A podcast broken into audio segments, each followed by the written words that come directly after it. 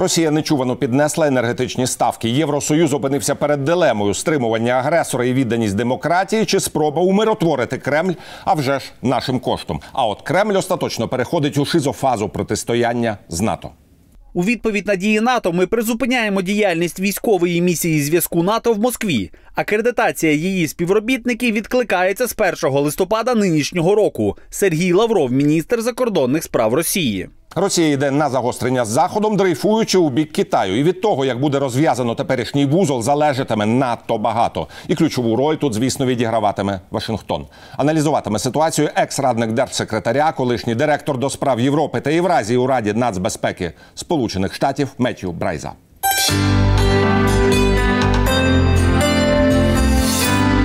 Вітаю вас, пане амбасадоре, в студії телеканалу «Еспресо». Отже, ситуація надзвичайно динамічна. Відбувся візит Вікторії Нуланд до Москви, а в той самий час Росія намагається розірвати всі зв'язки з Євроатлантичним Союзом. Так, наскільки я розумію, Кремль іде на свідоме загострення. Що, на вашу думку, відбувається? Ну, гадаю, Кремль довгий час, зрештою регулярно, намагався вбивати клини між союзниками, членами НАТО та США.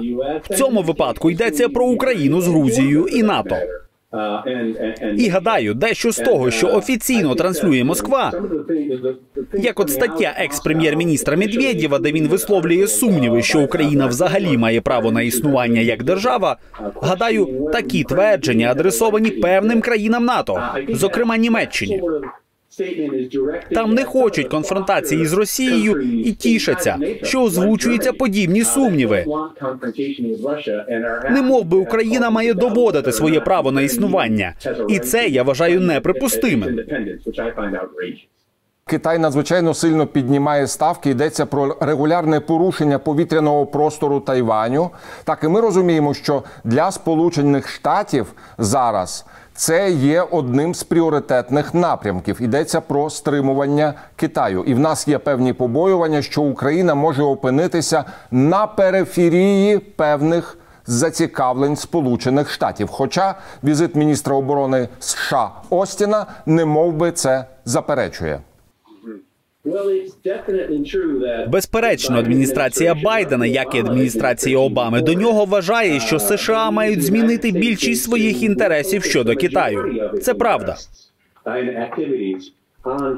Вочевидь, адміністрація Байдена загалом не змінила політики своїх попередників щодо Китаю, за винятком риторики, за винятком використання надто агресивної мови.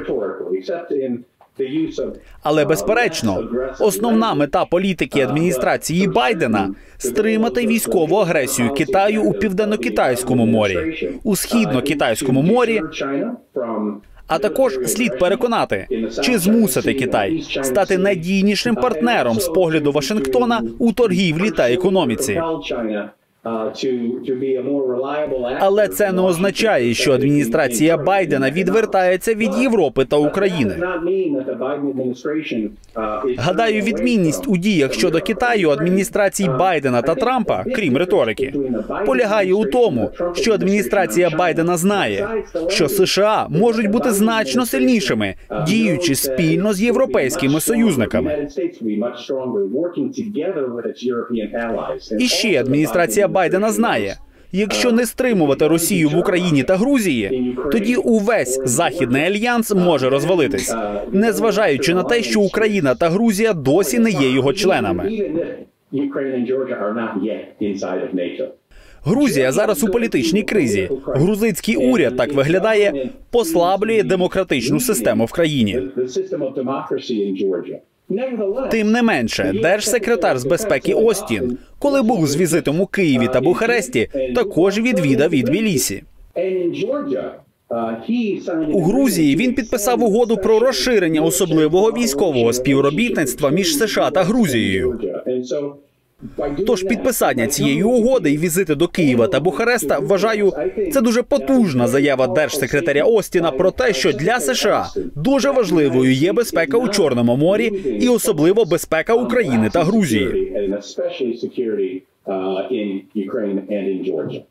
Так, я з вами погоджуюсь. Міністр Остін зробив Чорноморський басейн надзвичайно важливим, одним з пріоритетів. Так, і він навіть поставив знак рівняння між Україною, Грузією, Румунією та Болгарією, кажучи про необхідність утримування Чорноморського басейну. Але з другого боку, як ви думаєте, чи варто покладатися на слова міністра Остіна? А з другого боку, ми до кінця не розуміємо, про що говорила Вікторія Нуланд з Путіним у Москві.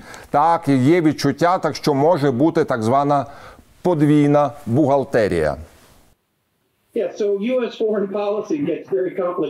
Так, зовнішня політика США дуже складна, адже США активні у всіх частинах світу.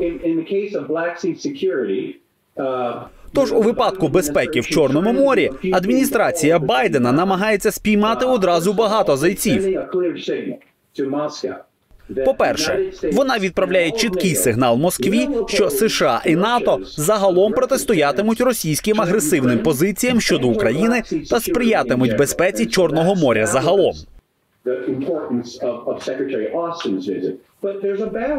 Це було метою візиту держсекретаря Остіна. Але вони хочуть досягти якогось балансу. Відтак, правдою буде також сказати, що президент Байден під час зустрічі з президентом Путіним у Женеві кілька місяців тому погодився просувати, так би мовити, імплементацію Мінських угод 2015 року.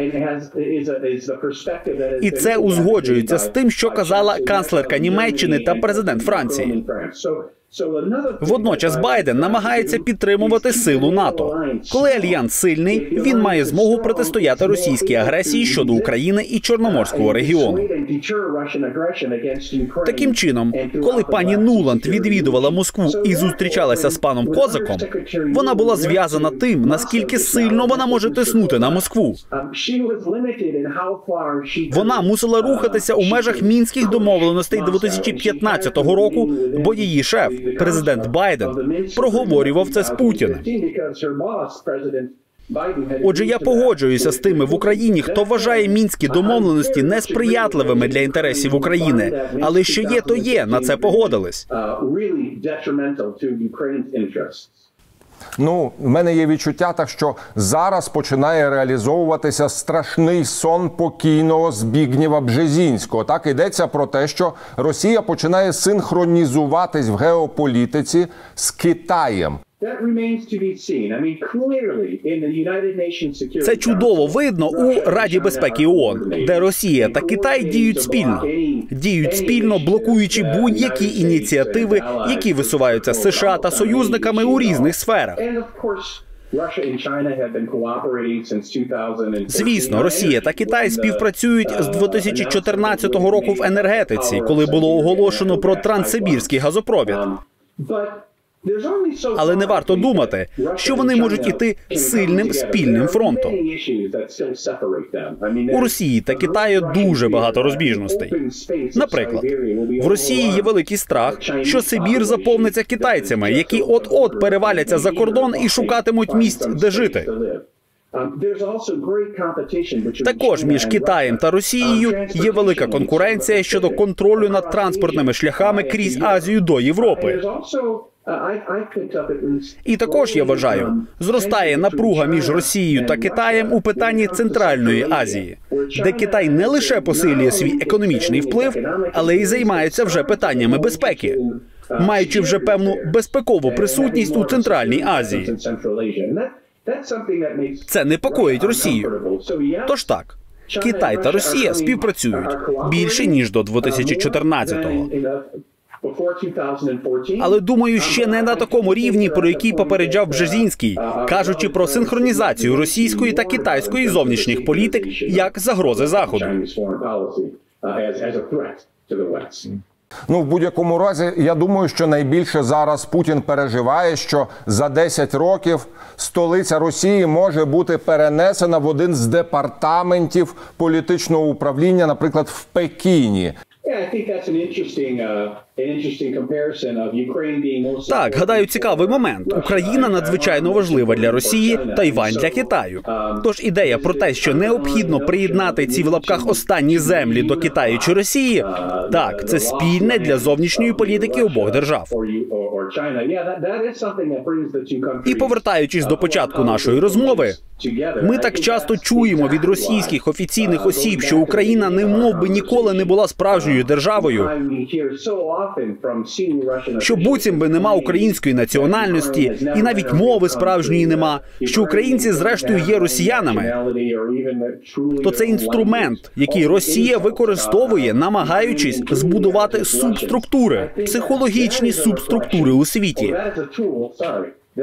Та особливо у Європі, аби можна було сказати: секундочку, ви маєте слухати, що кажуть Москва і Пекін щодо воз'єднання своїх земель. Таким чином, легітимізуючи заяви одне одного.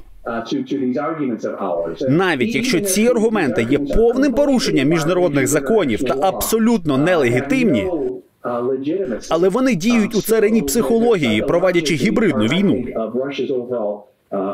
Не знаю, чи президент Путін коли-небудь замислювався над перенесенням в лапках столиці Росії до Пекіну, але йому точно варто остерігатися, як я вже казав, надмірного зростання китайського впливу в Сибіру. Це стосується і російської економіки. В Росії є значне неприйняття статусу бананової республіки. Країна, яка постачає Китаю лише сировину. Вони ж мають амбіцію країни, яка хоче виробляти товари з високою доданою вартістю. А Китай бачить їх лише як джерело сировини і воліє сам виробляти товари. Оце посилює напругу між цими двома країнами.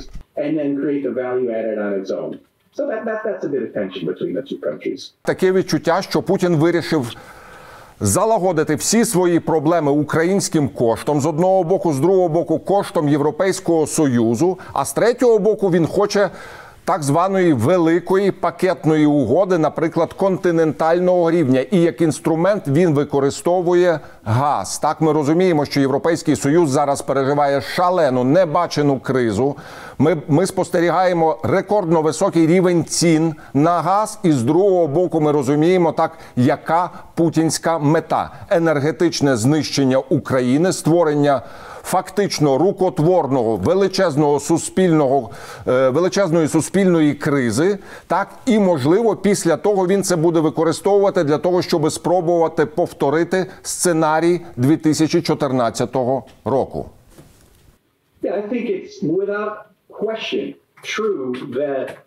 Безперечно, Росія отримає зиск із цієї енергетичної кризи в Європі.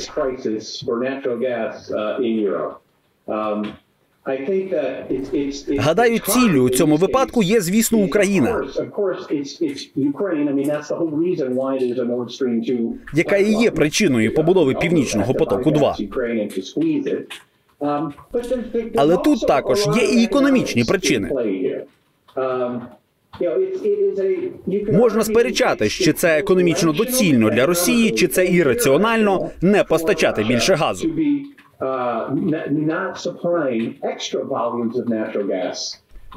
Зараз вона ледь виконує обов'язкові за контрактами поставки газу до Європи. Але що було в минулі зими? Росія постачала більше газу, ніж передбачено контрактами. І, як казали в Міжнародній енергетичній агенції, у Росії є змога постачати десь на 50% більше газу, як це робить ОПЕК з нафтою.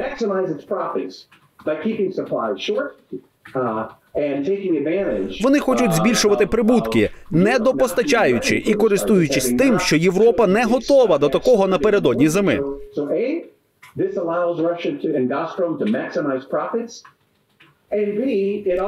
Тож це дозволяє а. Збільшити прибутки, б. Завдає політичного та економічного тиску на ЄС, аби Північний потік-2 не лише добудували, але й запустили. Тож Газпром і Кремль кажуть, якщо ви не дасте нам дозволи на роботу газопроводу, то ми не дамо вам газу зараз. А що? Тож, з одного боку, це економічно обґрунтовано, але в той самий час також і раціонально. Бо Росія має вигляд ненадійного постачальника газу. Постачальника, який може використовувати газ як інструмент тиску.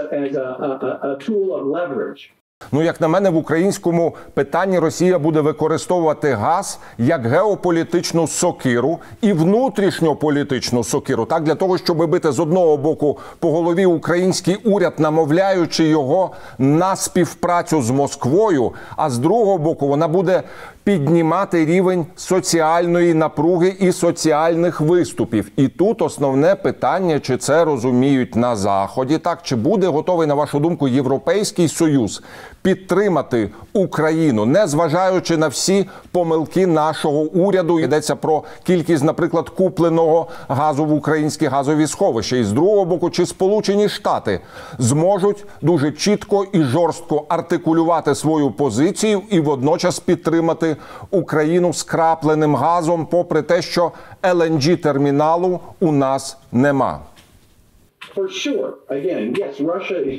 Звісно, знову ж таки, Росія використовує поставки газу як геополітику. І також, звісно, є питання соціальної напруги в Україні. Але не певен, що Євросоюз чи США прийдуть вас рятувати. Бо ЄС більше хвилює постачання газу для власних громадян. Як ви відзначили, США фізично не зможе допомогти, бо проблема навіть не в тому, що в Україні немає терміналу для скрапленого газу, а немає можливості доставити скраплений газ до України. Бо Туреччина не дозволяє прохід танкерів із скрапленим газом. Звісно, що це відповідальність Нафтогазу України отримати достатньо газу, аби якось прожити зиму. Тож треба шукати альтернативи, і вони є.